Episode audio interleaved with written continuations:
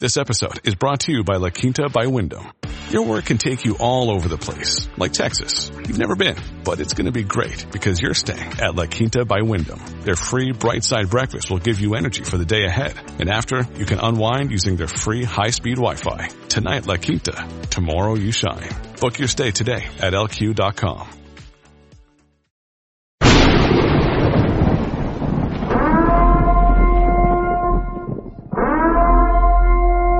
Warning, the Savage Nation contains adult language, adult content, psychological nudity. Listener discretion is advised.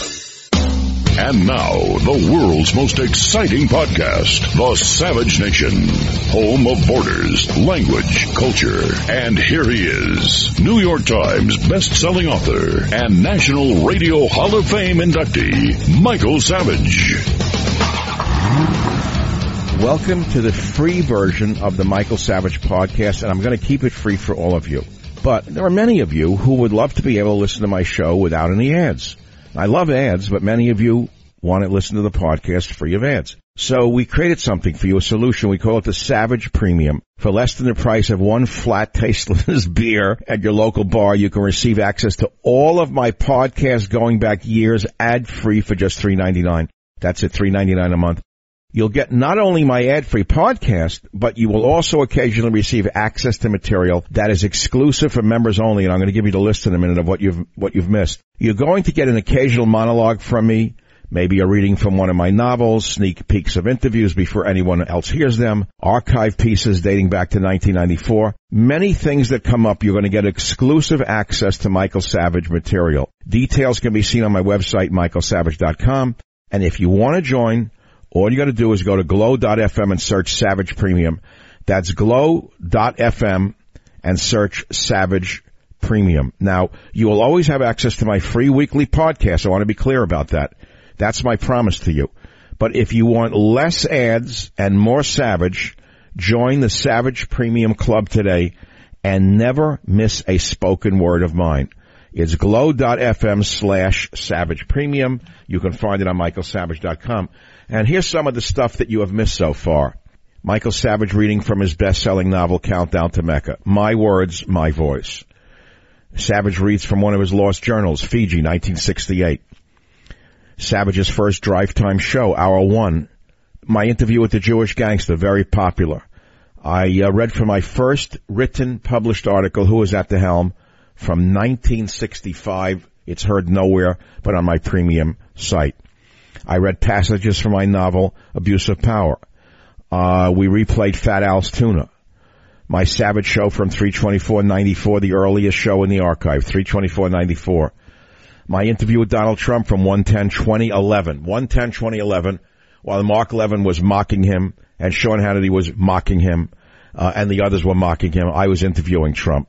Much more. And remember, subscribers also get ad-free podcasts every week. The cost is less than a beer at a bar and you get a better buzz with, with the Savage Premium. So go to, go to glow.fm slash Savage Premium for full access to ad-free podcasts and exclusive sound you'll not hear anywhere else. Thank you very much. Welcome to the Michael Savage podcast. This is not a very fun day for me for a number of reasons because we have mad men mad women running the Western world. Instead of seeking peace, they're seeking more war. They actually believe they could destroy Russia. Now, why would you want to destroy Russia when they were our natural ally in destroying ISIS? I'll let you figure that out. Now, don't get me wrong. I'm not an apologist for Putin or for Russia's actions in Ukraine. I'm trying to be as objective as I can. Today's podcast, though, is about the coming famine, endless war, and $49 billion to corrupt Ukraine. How much of that $49 billion do you think will flow back to the radical leftist fanatical Democrats who just went over to Ukraine to visit Zelensky the comedian? Do you think they went there to make sure some of it flowed back to the uh, top?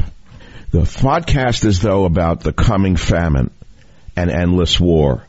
As I said, $49 billion to corrupt Ukraine. So let's begin.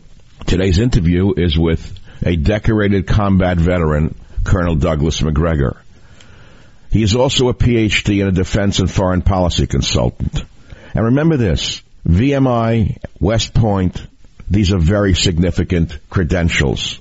But more than that, he has a PhD in international relations from the University of Virginia. He's also well known in Europe, Israel, Russia, China, and Korea for his leadership in the tank battle called Battle of 73 Easting, the U.S. Army's largest tank battle since World War II. Therefore, he knows what he is talking about. He's not Wolf Blitzer or Jake Tapper. He's not a talk show host. And so I asked him today, is sending weapons to Ukraine making the situation better or worse? Of course, it's throwing lighter fluid on a fire. Why would Pelosi and Schiff and some of the worst leftists and most corrupt leftists in American history make a sudden and secretive visit to Kiev to visit the comedian Zelensky? Why? What do you think they were doing there? You'll hear all about it today on the Michael Savage podcast. But most importantly, we're talking about famine. What is going to result as a result of this endless war? Instead of seeking peace and ending this thing, sending emissaries to stop it, they're sending weapons to start it. We're going to talk about what happens should Putin go in for cancer surgery. Who is the new head of Russia? What is he liable to do? We're going to talk about whether or not Putin has really used the full force of his military. Is there a solution to this crisis? That's what I'm interested in. Can you really trust what you're seeing in the media about Ukraine? Or is this the most propagandist war we've ever seen? There's a lot more on the Michael Savage podcast today. And of course, it's easy to say I'm an apologist for Putin, which is a total lie. I'm not an apologist for anyone. I'm trying to be as objective as I can. And in my own small way, I'm trying to stop the madness before a nuclear exchange begins that we can't stop. You should know that Putin has the military capacity to have devastated all of Ukraine by now, if they really wanted to. And of course they don't want to do that. But you wouldn't know that reading the New York Times. What about the atrocities that we have been seeing? Ask yourself, are they real? Well, you'll see what Colonel Macgregor has to say about the alleged atrocities of mass burials. You might be surprised by what you learn. Now, why is the corrupt left there? Why did Schiff, Shifty Schiff, one of the slimiest people in American politics, the corrupt Pelosi, a communist congressman from Massachusetts, what were they doing there? Well, follow the money. We know that Ukraine is a bottomless pit for corruption, let's be frank. And this is where the connectivity to Hunter Biden with the Ukrainians comes in. And you'll hear more about it on today's podcast. But what about the new man who's going to take over should Putin go in for cancer surgery? He is the head of the Russian Federal Police. He's the one behind the Ukraine invasion. And people listening to this podcast should understand that virtually everyone in the leadership in Russia other than Putin is far more hardline than Putin himself. You didn't know that. Most of you don't know that. And you'll learn how that is and how Putin is actually quite liberal compared to what's coming in this situation. You'll learn about it right here on the Michael Savage podcast. Do you think that the Russians are going to escalate their military operations? You'll find the surprising answer in this podcast. But what about China? Where does China fit in? It seems to me that what Biden has achieved with his stupidity and senility and the girls running his administration is to drive Russia and China together. Russia and China together. You'll learn in today's podcast that Russia has things that China needs. Russia has, for example, an abundance of food. Russia has an abundance of oil and gas, natural gas. Russia has an abundance of minerals and metals. And these are things that China desperately needs. Moreover, you will learn from Colonel Macgregor in today's interview that the Chinese are looking at what we are doing to Russia. And they conclude that they're next on the target list of the United States. That's right. The insane megalomaniacal girls running this administration believe they can destroy Russia and China together and take over the entire world. Ladies and gentlemen, we are in very dangerous times. Again, the title is The Coming Famine, Endless War, and $49 billion to corrupt Ukraine. I hope you enjoy my interview with Colonel Macgregor. And thank you very much for listening. and supporting our sponsors. Michael Savage, a host like no other.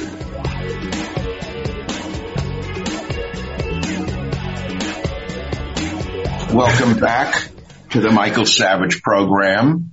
Always an honor to talk to you, Doctor. Well, we seem to be the odd men out with regard to this uh, war in uh, Ukraine.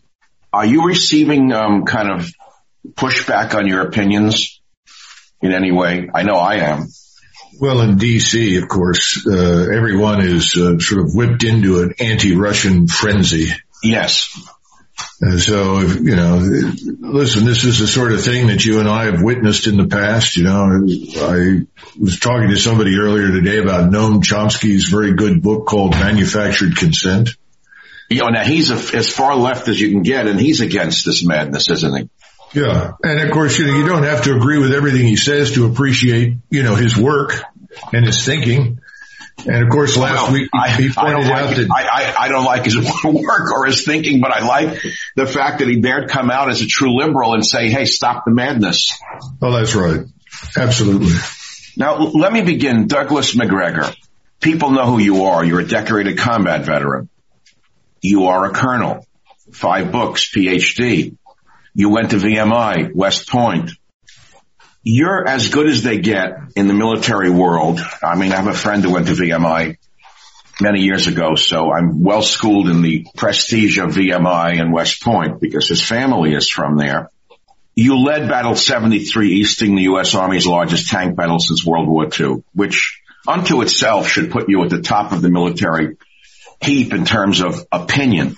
So let me ask you as a military expert, we saw the defense secretary, Austin, go over to Ukraine allegedly. I don't even believe they were in Ukraine. Do we really know if they were in Ukraine or were they were meeting with Zelensky somewhere else? I, I'm starting to suspect, and again, this is just my suspicious nature, Colonel, that these, these are staged visits somewhere else, like in Poland.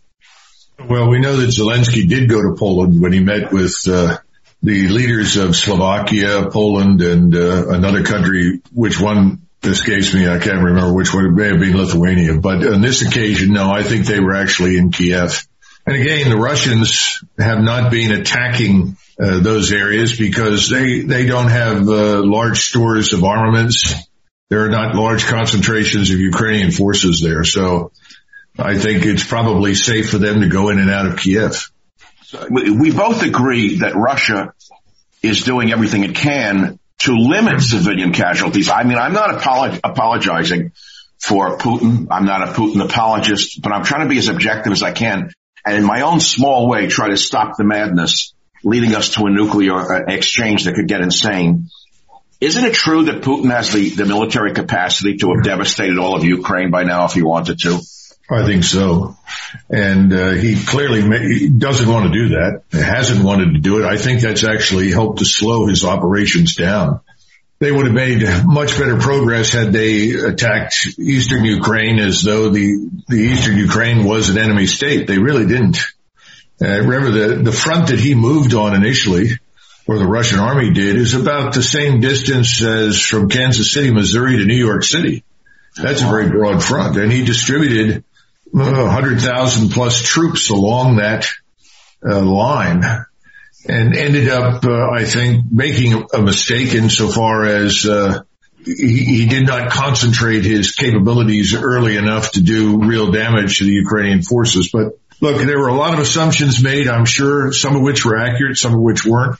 One of the things that has come to my attention and talked to several people about this is that when he went in there, he, he had very limited objectives. He said, what we really want to do is, uh, essentially extract a pledge of neutrality from the Ukrainian government. We want independence, not independence, but autonomy for the Donbass breakaway republics. We want the Russian citizens of Ukraine treated equally. And we want you to recognize that Crimea belongs to us. And we are going to destroy these quote unquote Nazi-like formations that are in parts of eastern Ukraine. Not all Ukrainian forces, but those that were deemed uh, in that category.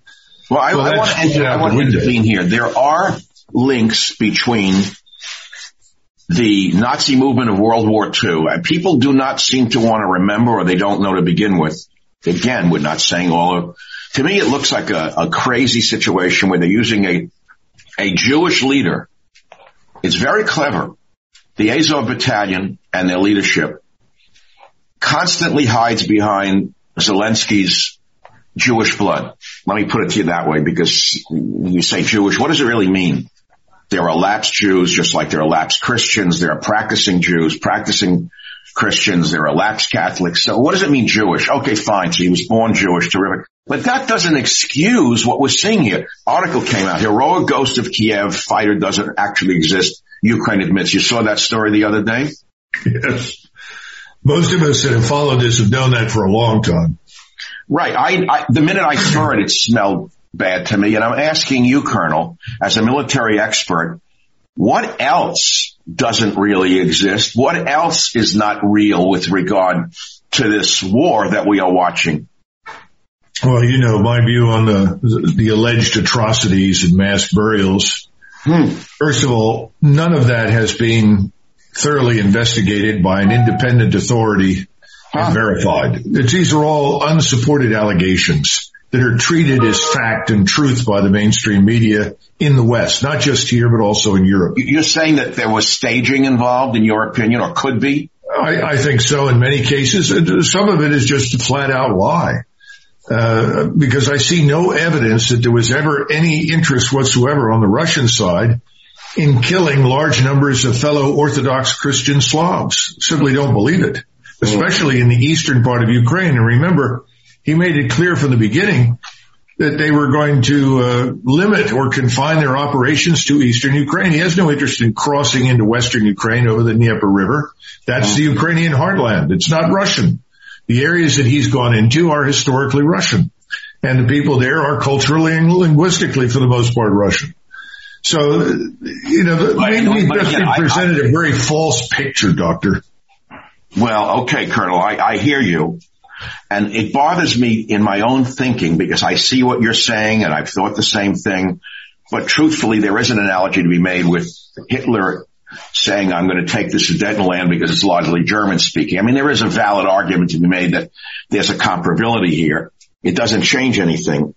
What bothers me the most is that Pelosi, Schiff, and all of the most corrupt left-wing Democrats suddenly go to visit Zelensky a few days ago and people are scratching their heads saying, wait a minute. I figured out why. One of the reasons, and I like your, your feeling on my crazy statement. It's not so crazy to say that Pelosi has always wanted to be president. She's only a heartbeat away from becoming the president of this country. It's right out of the Godfather. She's trying to show some kind of presidential abilities here. So Biden is not long for this job in my estimation. His senility is rapidly increasing in severity. Shaking hands with the air, having an Easter bunny push him out of the conversational zone with, with school children. It's actually pathetic to watch this. It could happen to any of us at a certain age. He's not fit for office. Kamala is absolutely not fit for office. Mm-hmm. Machiavellian thinking, they either, either move Kamala to another position or she'd suddenly get ill. What are they doing there? Others are saying all over the internet that the reason that the far left went there, the corrupt Schiff, the corrupt Pelosi, was something to do with money, billions of dollars in military aid. Where is it all going? Well, Ukraine is a bottomless pit for corruption. Okay. Uh, let, let's be frank, it is. And this is where we've seen the connectivity of Hunter Biden with mm. Ukrainians and this man Kolomoisky, uh, this oligarch is backing that Azov regiment. He's also the individual that uh, personally recruited Zelensky to play the role of president. I think at some point we're going to figure out that much of this was staged, that this is a facade Wait, what? Wait, sorry, I'm not following you. I think this whole thing with the Ukrainian government and its current leadership is a facade. I don't think it's real. Well, wait, uh, I, I, I felt back. from the beginning that was the case. The Savage Nation. It's Savage on demand. Let's back it up. 2014. 2013, 2014 rather, McCain goes over there, stirs up a revolution against a duly elected leader who was at peace with Russia. People could say he was a stooge of Putin, but there was no war. That was the point. There was no bloodshed. There was no massive civilian emigration or being pushed out of the cities weren't being bombed. So McCain goes over there, stirs up the so-called Maidan Revolution, and then they install. Is that when Zelensky was installed? No, Zelensky comes along in 2018. He's elected and basically elected on a quote unquote peace platform. He was advocating understanding with Russia, which is why he was overwhelmingly elected. Oh my particularly God. in the eastern part of the country where Oh people wanted no war with Russia. Oh God. Well, I have no faith in this man for a number of reasons, and I don't want to talk about him anymore because it gets me sick that he's being presented as some great world leader. He's probably the most popular world leader right now, the most well-known world leader right now. He's nothing but a failed, perverted comedian, in my opinion. And what's even worse, and I've studied this, his entire cabinet consists of people from his theater company. Yes. Am I correct in that? Yes. Yes. That's why I said this is, is something of a facade. You know, there are other people running the show in Ukraine on the ground in the military and elsewhere. This is kind of a, a an ornament that is presented to the public. Well, we see that the rumors are that that uh, Putin's going to undergo cancer surgery. We don't know if that's true, do we? Yes. Yeah, I think it is. It is true, in your opinion, and your your. I, I think it is. Yes. Okay, so let's say Putin's going under the knife, and the power is going to be handed over to someone even more hardline than he is, a man whose name we're all going to get to know very soon, Nikolai Prachush Patrushev, head of the Russian Federal Police and Security Council. Look, I, I think, uh, Dr. Savage, that people don't understand in the West that virtually everyone other than Putin is far, far more hardline than he is. Oh my God, I didn't know that. Yes, absolutely. People say, well, he was a KGB officer, but what we discovered during the Cold War was that the people that were in the KGB had spent the most time outside of Russia and really understood what was happening in the West better than 99% of their comrades on the inside. So Putin's a perfect example of that. He spent a lot of time in Germany. He understood the Germans and he understood the West in many ways that nobody else did. And uh, he's always been under the gun, literally in Russia, for being quote unquote pro-Western, for insisting that Russia's future demanded good relations with the West. Somebody ever Exactly. points this out, but that's true. He, he's more centrist, you're saying, than the leadership in Russia, which we are about to witness. Is Oh, absolutely. Absolutely. That's a big takeaway message. So given that that's the case, Colonel Macgregor, do you think that they're going to escalate their military um, operations shortly? No, I, I think that the Russians, first of all, the Russians are not Germans. And uh, the mistake that many of us make is that we tend to impute to them the kind of thinking, military and political, that, that we've seen over the years uh, since World War II, uh, with either the Soviets or their or the uh, predecessors during the Second World War, the Nazis. It's just wrong. If anything, I would say they're very cautious, and the last thing they want is a nuclear confrontation. What they have said is that we are ready and prepared to employ nuclear weapons if we're pushed to do it. That's it. That's all they've said. And they've said that repeatedly over many, many years. There's nothing new in that, but the notion that they are interested in precipitating that is utter nonsense. It would be like saying that the, the one thing that President Biden thinks about every morning is a nuclear detonation over Moscow. That's nonsense. He doesn't think about that either. So I, I think we should stop the, the irresponsible talk about nuclear exchanges. Well, there's so much here that troubles me from the top to the bottom. For example, the Azov regiment, which is largely, would you say, is that the regiment that is most Nazi-like? Yes. When we say Nazi-like, does that mean that they are descended from the groups that fought alongside the SS in World War II? I think they see themselves in those terms. Okay, let's leave it at that. People don't even know what the Azov regiment is. So when Putin talks about Nazi-like elements in Ukraine, he is fundamentally referring to the Azov regiment. Yes. So a thousand of them or so were trapped inside the Azovstal steel plant using a thousand women and children as hostages. Because he could have, they could have let those women and children out, couldn't they? Yes. But they've done that across the country whenever they've been confronted with a situation that uh, meant life or death for them. I mean, Ukrainian forces in general have used the local population as human shields. Now, in other cases, uh, humanitarian corridors were opened up and the Russians enabled the, the civil population to get out. But in the case of the Azov regiment, no, they haven't really allowed it. Now I'm told within the last 24 hours there's been a change and that we are seeing civilians emerge.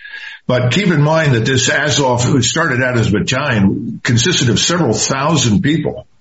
And these were fanatics. I mean, you can go on YouTube and you can see videos of Russian, captured Russian soldiers in 2014 being burned alive, uh, by these people. Haven't so seen that on ABC recently. I mean, this sort of thing is outrageous. And, and remember that in Odessa, uh, several dozen Russians that were fighting against the Ukrainian takeover down there were burned alive in a building. And these things made a profound impression on the Russians in Moscow. And they actually have, have said publicly, we know who you were, who you are and what you did, and we're coming for you. But that's a, that's a, that's not the whole force. That is just a portion of it. But it is real and it is Nazi in its orientation without question. The Savage Nation. It's savage, uncut, unfiltered, and raw. So Patrushev, if I'm pronouncing Nikolai's last name correctly, who will be taking the reins of power in, in Moscow as Putin undergoes cancer surgery. Do you, do you, Colonel, do you envision a change in military or political strategy in the near future? No, I think the uh, I think the ship's on a on a course now that's not likely to change. What what has happened behind the scenes that hasn't necessarily been announced publicly is as follows. Remember when the Russians went in initially, they had very limited goals. They only planned to operate really on the periphery of the country. They expected that once they entered the country and they demonstrated the seriousness of the matter, that fruitful negotiations would produce an outcome. And the outcome they wanted was a neutral Ukraine, autonomy for the Donbass republics, the Luhansk and Donetsk, and then recognition of Crimea as part of Russia. And they wanted the Minsk Accords respected. Remember that over the last six, seven, eight years, You've had constant attacks launched by the Ukrainians on these two autonomous republics, shelling virtually every day, killing large numbers of civilians. They wanted that to stop. Mm. And about the time that they made the decision to go in, you had a large concentration of Ukrainian forces, somewhere between 40 and 60,000, mm. just to the west of the, these autonomous republics. And the feeling was that uh, they were about to launch an offensive to try and break in and destroy uh, those two uh, autonomous republics. And so they felt their hand was forced. Now, all of that has changed now because they've discovered several things. First of all, large numbers of people that live in eastern Ukraine, certainly the eastern and southern portions are really Russian. And they want, they expected that these people would come over. However, they found out that the people were reluctant to show their hands because they said if you're only coming in for a brief period of time to accomplish these limited objectives, that means you're going to leave. And when you leave, if we cooperate in any way with you, the Ukrainian secret police will show up and murder us all. So the bottom line is that they, they made a serious mistake when they went in there and said we're going to come in and and then leave. They should have said we're coming into those areas that are Russian and we're going to stay. That would have made life a lot easier in the east and the south for the Russian forces. The second thing that that I think they made a big mistake was that they thought that they could avoid a lot of collateral damage. Uh, that the Ukrainian forces, when pressured, would give up. Well, that hasn't happened primarily because we and the British in particular, the two governments, have not only turned over huge quantities of equipment to them, but encouraged them to continue to fight, fight, fight. remember Zelensky, his representatives in Istanbul, when they went there under Erdogan's uh, dubious uh, sponsorship, said we agreed to neutrality and we're willing to talk about these other things. And the Russians came out and said, well, that's, you haven't come far enough yet, but we, that's positive. And then they backed off for a while. Then Zelensky was told by us and, and London, no, you will not make that concession. You need to stay the course, fight. We're with you. We're behind you. And everything changed. So I think that's the problem right now is that the Russians have seen no alternative to systematically rooting out and destroying Ukrainian forces. And that's what's happening down in the Donbass.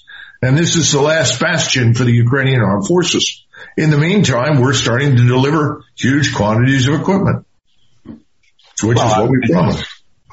Zelensky is using martial law in Ukraine, ignored by the media in America. He's banned 11 pro-Russia political parties, including the largest opposition party, he is now compiling a list or lists. It's new headline. Ukrainian government compiling public quote, registry of collaborators.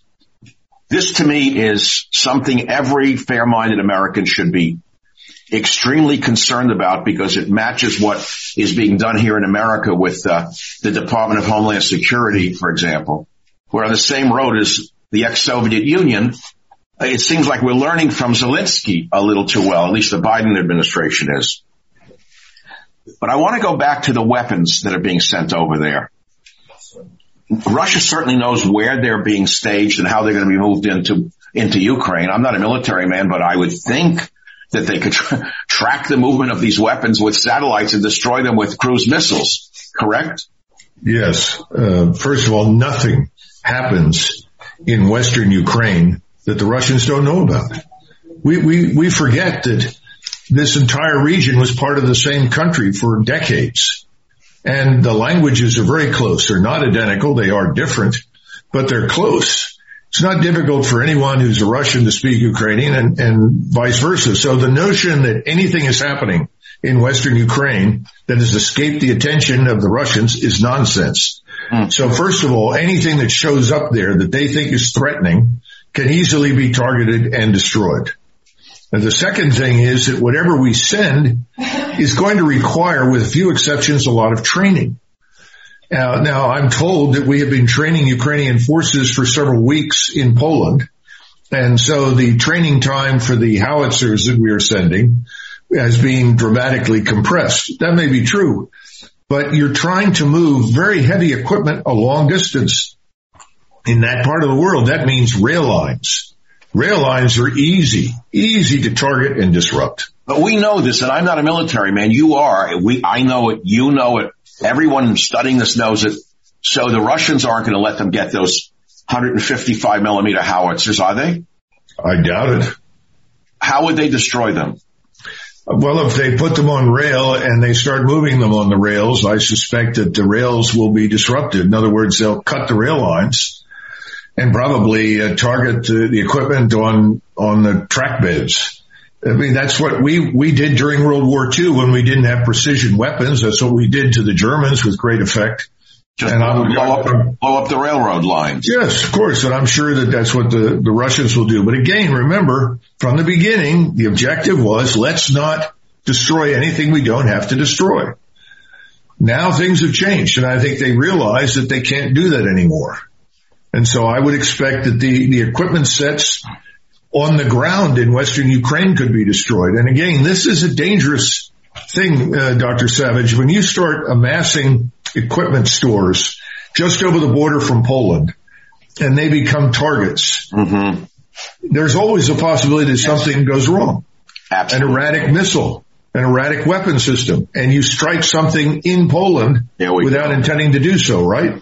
That's how it goes home of borders, language, culture, the savage nation.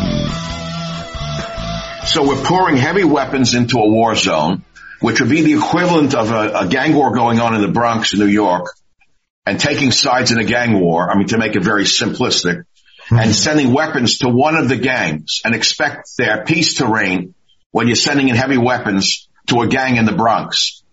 Where is the diplomacy, Colonel? Why is there no diplomacy? Why are the war drums being beaten instead of the peace drums? What's wrong with the picture? Well, you're asking why the Russian hate mobilization is so overwhelming. And, and to be frank with you, I've asked that myself. The only conclusion I can come to is that the people that are driving the train in Washington on both sides of the aisle, frankly, have convinced themselves that Russia's destruction, if not its degradation, is vital to our military hegemony in Europe. That's old Cold War thinking. It's Ronald Reagan. It's the neocons. It's the Fox News guys. Uh, all of them want war against Russia. Oh, we don't really want war. We just want war. Oh, we don't really want war with Russia. We just want Russia destroyed. We don't really want Russia destroyed. We have nothing against the Russian people. We just want the military degraded. Well, China just said two days ago that they're now aligned with Russia, which is a disaster for us. What we have achieved here under this failed policy, in my estimation, is a disaster. We've actually driven Russia and China closer together. Would you agree with that, with well, the long range view of that one? You're, you're spot on. And remember that this is a mutually beneficial arrangement because Russia has things that China needs. Russia has an abundance of food. Russia has an abundance of oil and gas, natural gas. It has an abundance of minerals and metals.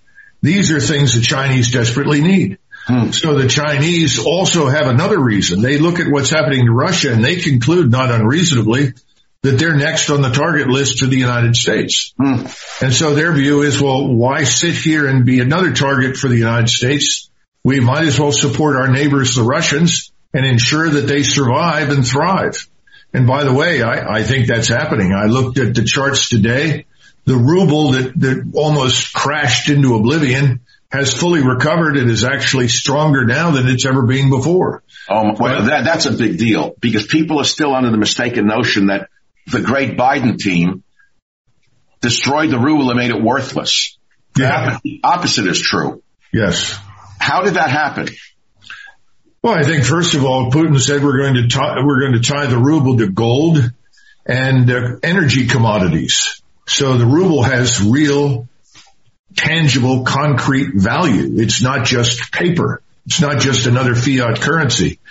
And then secondly, he said uh, we'll honor our debts, whatever they are and he has a very small one, by the way. Mm. And then third, you know, he's demanded payments in rubles. You've got to use my currency if you want to buy from me. Oh my God. And the Chinese and are working with him on this. Obviously, he's been able to turn to the Chinese banking system uh, as a parallel uh, alternative to what we offer through the SWIFT system. Right. The SWIFT system, they were taken off the SWIFT system which is just an exchange of currencies in essence, an immediate exchange of currencies. So they punished Russia, so they thought, and Russia then figured a way around that uh, with a fundamental sw- shift to another uh, uh, trading platform in essence, and it drew them closer to China. Well, there are so many other elements. You know, people don't realize that Colonel Macgregor is not only a military man, but he has an MA in comparative politics, a PhD in international relations, relations, which is what we're talking about. International relations.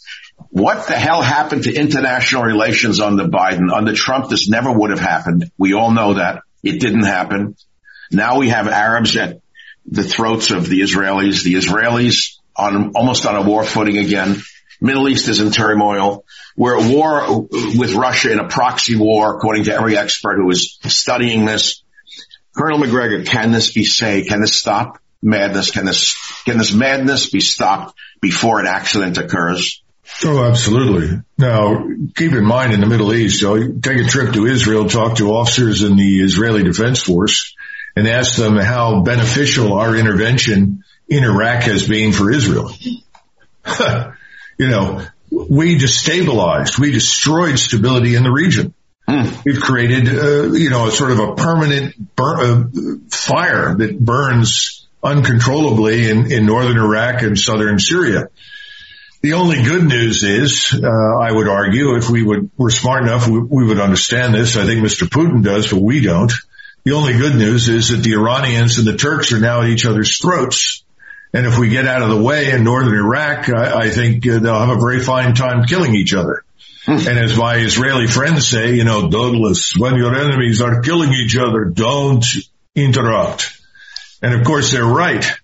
Now when it comes to Europe, that's a different, different kettle of fish entirely. We, we're now using the Poles who seem to be delighted with the developments in Ukraine as, as an additional battering ram against Russia. We're exploiting all of the old hatreds uh, and sentiments that led to conflict in the region over the last several hundred How years. did Poland become so deranged? Who's running Poland? the Russians would tell you that's a permanent condition in Warsaw. I, I wouldn't go quite that far, but uh, I think the Poles, you know, uh, they have been encouraged by us to take the position that uh, working with us harms Russia, and anything that harms Russia must be good for Poland. I, I don't agree with that, and I think that Poland would benefit, as would everybody in Eastern Europe, from trying to get along with their neighbors. But instead of urging people to cooperate and work with their neighbors, we've done the opposite. So we've created a wonderful situation from the standpoint of regional war. We're now, we've got people in, in Poland and Romania talking about sending in quote unquote peacekeepers Oh. to Western Ukraine and Moldova. Oh boy. Well, that's, that's a prescription for a larger, larger regional war. And as I point out to people, if, you know, if this, if you push the Russians hard enough, they will mobilize the country for war. Now, are we prepared to mobilize for war, Dr. Savage? America? Yeah. Well, are we'd have, we? we'd have to get some new uniforms, shirts and stuff like that. And then we'd have to retrain everybody to understand how important transgender bathrooms on nuclear submarines might be. And we'd have to refit our nuclear submarines, out a few of the missile tubes and put in some uh, transgender bathrooms. Sure, we'd be ready after a few years. Yeah, exactly. No, we're crazy. The country's gone insane. But I'm worried about the amount of weapons. It's, it's throwing Coleman lighter fuel on a fire that's raging almost out of control. It's going to flare and I'm terrified. At that point, something much worse than we even expect might happen by accident. Yes. No, I think your point's absolutely valid. Now, the key to this entire situation strategically in Eastern Europe is, as always, Berlin. Germany is the giant power. In other words, if you gathered every member of the EU into a room and then you sized them analogously uh, to their real economic potential and power and political influence, Germany would be seven feet tall and everyone else in the room would be five feet tall. But didn't they just agree to, Germany just agreed to go along with some of the program of the other countries with regard to Russia? Yes, and uh, let me let me just go over a couple of things on this. First of all, the Germans said, "Well, we'll ship over something in the neighborhood of 50 anti-aircraft uh, armored fighting vehicles." Well, these things are about 30, 40 years old. There's only 23,000 rounds of ammunition on hand for 50 plus vehicles. Mm. Uh, the, the probability of these things doing anything other than rusting in, in the boneyard over in uh, Ukraine is low. Secondly, uh, when you look at the Germans and their dependence on oil and gas, and they're not unique in this, Mm. you know, they're not in a position to wean themselves completely off of oil and natural gas from Russia for m- many, many years, even if they decided they wanted to. They're talking about making progress by the summer and then the fall. I don't see it happening. It's very difficult to do that. You know, this is this snap your finger in favor of combating climate change and everybody rides a bicycle tomorrow morning for perpetuity, in perpetuity. That's all nonsense. It's not going to happen.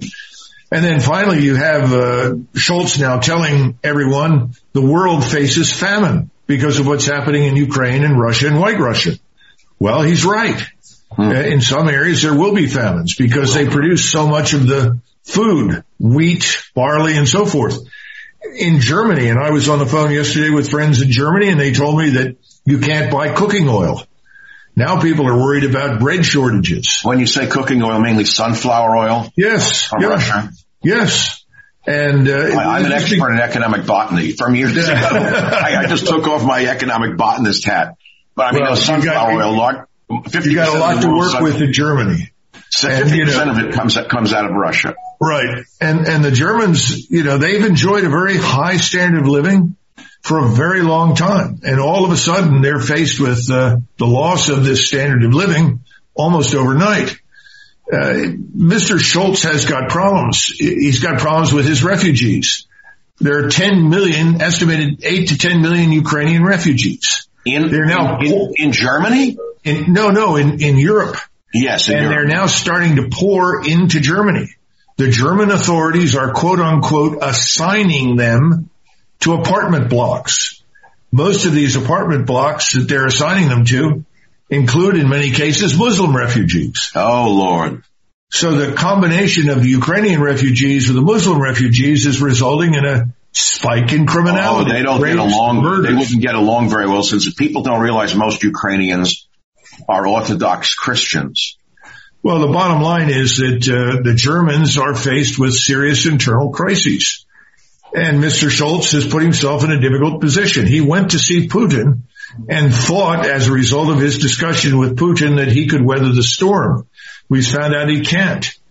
And he's adopted this position because of the popular views in Germany that have become a, a reflection of what our views are. Their, yeah. their media produces these pictures of the Russian army designed to convince everyone that they're like the Soviets. Yes. In 1944, 45, and that's not true. You've just listened to part one of my interview with the great Colonel Douglas Macgregor. Please join us on the Michael Savage podcast for part two of this interview. Tell five friends, will you please? We need your support. Thank you. Michael Savage, a host like no other. Well, loyal listeners, listen, nothing in this world is free, and there is great cost involved in creating this podcast. I'm glad you could listen to this free of charge because I have some great sponsors of this podcast. My number one sponsor is Birch Gold, who is committed to helping you discover how gold, silver, and other precious metals can help you protect your lifestyle in the face of current and coming economic instabilities. You heard me right. You need some anchors in this crazy world. Well, the following interview is part one of a talk I had with Philip Patrick from Birch Gold where we discuss the advantage of investing in gold as an anchor to help with combating the coming recession and inflation that we're all living with. Now it's your time to act. The best way is text Savage to 989898. So Birch Gold, Philip, a pleasure to see you again. Thank you, Dr. Savage. A pleasure to be here. Um, can I begin by asking a question about gold's and its vol- current volatility? Yeah, um, look, we're seeing volatility all over the place, and in particular the stock market. Uh, the S&P slumped three weeks now in a row. Precious metals were one of the only assets increasing this year. Um, gold and silver both up on the back of market volatility. So I think we've been seeing volatility across the board. Absolutely, taking. I've precious. known people who've lost their shirts in the stock market over the last a couple of weeks. I mean, really big amount of money. And it's not a funny thing. And I, I keep saying to them, what about gold? They said, well, they don't know what to do with it. And I said, it's a commodity in addition to being an investment per se. It's an actual real commodity that's been around since ancient times. And there's a reason for it.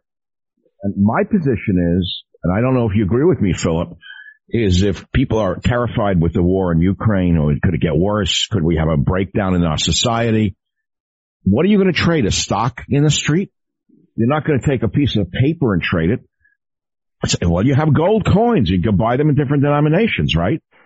It's absolutely correct. They're very tradable and, and, and have been used as such for centuries. And even more than that, I think they're very conducive for climates like this. You mentioned the war in Ukraine. Obviously that's adding huge inflationary pressures that we already have here in the United States. Mm. As long, as good as the stock market has been as, as an, as an inflation hedge, you know, the numbers are suggesting we have a bubble there. So what we have in front of us, periods of potential stock market correction, we have inflation, and it's the tangible commodities that perform in that climate. Inflation drives gold and silver up. Stock market crashes drive them up. So not only are they very suitable for the worst case scenario for collapse, they're also very suitable for hedging the specific issues we have in the markets today. So I think a really good climate for them.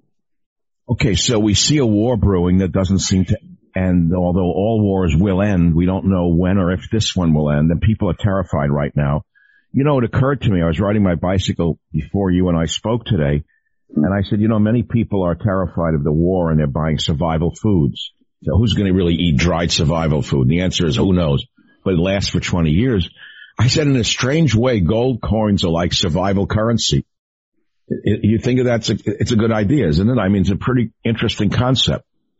It's absolutely correct uh, as well. Look, when things have gotten bad throughout history, people turn to gold as a means to sustain or as a means to trade. It's been used like that for centuries. And if things were to get very, very bad here in the United States, having, you know, well denominated fungible precious metals always work well in these extreme scenarios. And like I said, even for those with cash in the bank, inflation today is ravaging. It's high today and that cash is losing its buying power every day.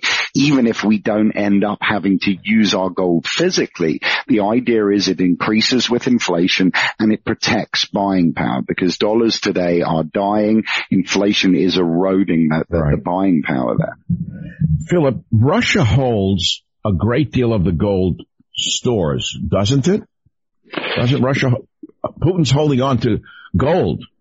He, he, is. And actually central governments across the, the globe now are increasing gold holdings. Last year, I think central governments uh, came to a 30 year high in terms of gold holdings and they were dumping dollars in the same time period. And it's for the same reasons that we do, right? They're looking at the Federal Reserve printing money, devaluing essentially mm-hmm. the global reserve currency and they're looking for a replacement as a hedge. Russia in particular now are using using gold to support currency because of hmm. everything that's happening with the ruble. So that's what it's used for to shore up currency. Governments use it in the same way that individuals can. People don't realize that America does not have gold backing up our currency. Wasn't it Nixon who took us off the gold? It was, yeah. He removed us from the gold standard and quite frankly, since that point, things have not been the same, right? You know, look at the situation we're in today. We have, we have a government that's been overspending, amassing debt, fueling inflation as we've discussed. These things are only possible when your currency isn't supported by anything. You can just print and print and print money. You know, when we were on a gold standard, there had to be gold supporting every single dollar bill that was being printed. So it acted as a constraint on governments in a good way because it didn't allow them to spend what we don't have and essentially mortgage our future as we're doing today. So it was a very good thing. When I was a kid, and that's a long time ago, there was a phrase, it's as good as gold. Gold hasn't changed. It's a fundamental uh, it's a fundamental period and it hasn't changed. Uh, the dollar fluctuates. Uh, you used to be able to buy breakfast for 29 cents when I was a kid in Miami and I'm not in Miami. I think breakfasts have gone up a little bit, included two eggs, a ham, bacon, you know, orange juice. I mean, it's hard to believe. I told my son about it the other day because he, uh, visits there and I said, when I went when I was a kid, breakfast was 29 cents. He said, what? I said, well, what's 29 cents today? And it gives us an example of what, what inflation really is.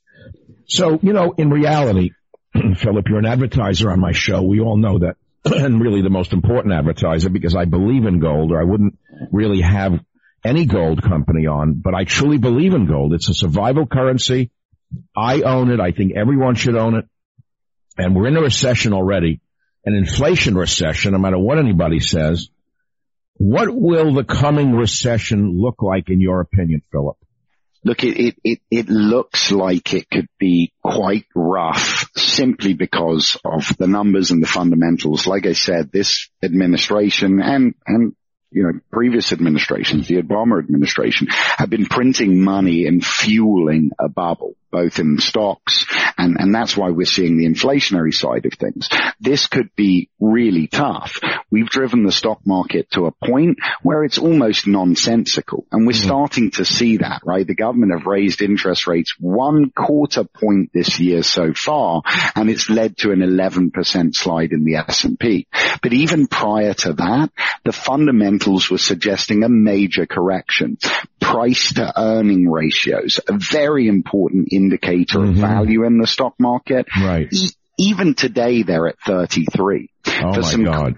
Yeah, it's, it's 33. Yeah, the and that's an unhealthy number. I mean, rationally it shouldn't be more than 7x listen, it makes no sense. Listen to this. In all of US history, the price to earning ratio has gone above 27 at the Great Depression when it hit 30, so lower than today. Huh. Dot com bubble in 08, it hit 44, hit huh. 27 in 08. Huh. Today we're at 33. So the oh. stock oh. market has never been at this multiple in history without suffering a 50% drop. Then you add the other side of it, which is the inflationary piece, right? Not mm. only are we seeing stocks coming down, but everything else is becoming more expensive. It's reminiscent of the stagflationary climate that we saw between the 1970s and 80s. Mm. And that was a killer. There weren't options and actually gold grew tenfold in that time period. Oh, really? In, in during the Carter years? Did, yeah. Inflation was ravaging, stocks were stagnant or going down. People mm. flooded to the safe haven properties of gold and silver. Well, look, it's a nightmare scenario, and I, I think most people don't have to be told any. They kind of sense this, but they don't know the details Correct. along the lines of what you're explaining right now. But the bottom line is for the people listening to this podcast is, okay, I heard it all, Michael. Great. Now what should I do? I mean, yeah, here's the pitch. What should they do? What should they do? Buy, should they buy gold? Bullion, gold coins. What what does your company offer? Honestly, what are you really selling? So First of all, we can help people. We only deal with physical precious metals. We're not dealing with any paper versions here. Huh. Oh, yes. Oh, that's a big deal. You, are not selling an investment in a gold company. No. Or a gold mining company. No. No. Okay. No. It, it's the tangible commodity, which for times like this and yes. the, the more extreme, we're talking about hard currency here. So that's first of all, I think the most important thing. We can help people who are either purchasing with cash, you know, you've got some cash sitting in the bank account, losing to inflation. You can purchase physical metals. We can ship those metals directly to uh, the customer. Or a lot of people have their wealth sitting in IRAs, 401ks, in mm-hmm. tax deferred vehicles. We can assist in rolling over any portion of those accounts, no tax implications, no penalties, and buying physical metals.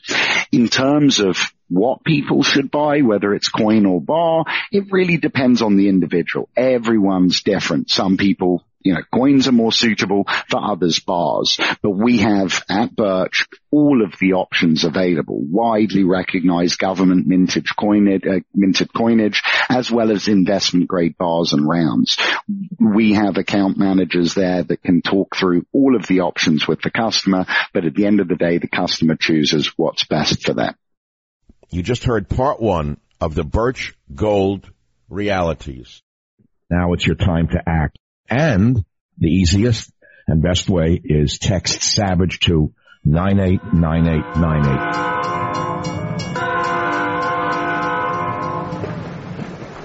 Well, thank you very much for listening to today's podcast. I hope you've enjoyed it and learned something from it. We have about 400 other episodes available for you to listen to absolutely free. You can go back into our vast library of podcasts and listen to any one of them at any time. And remember this, if you want to listen to my podcast ad free, sign up for the Savage Premium membership and get access to ad free podcasts as well as some premium content from our Savage archives. How do you sign up for those ad free podcasts? please visit michaelsavage.com for a link. Again, thank you for your listenership. This is Michael Savage.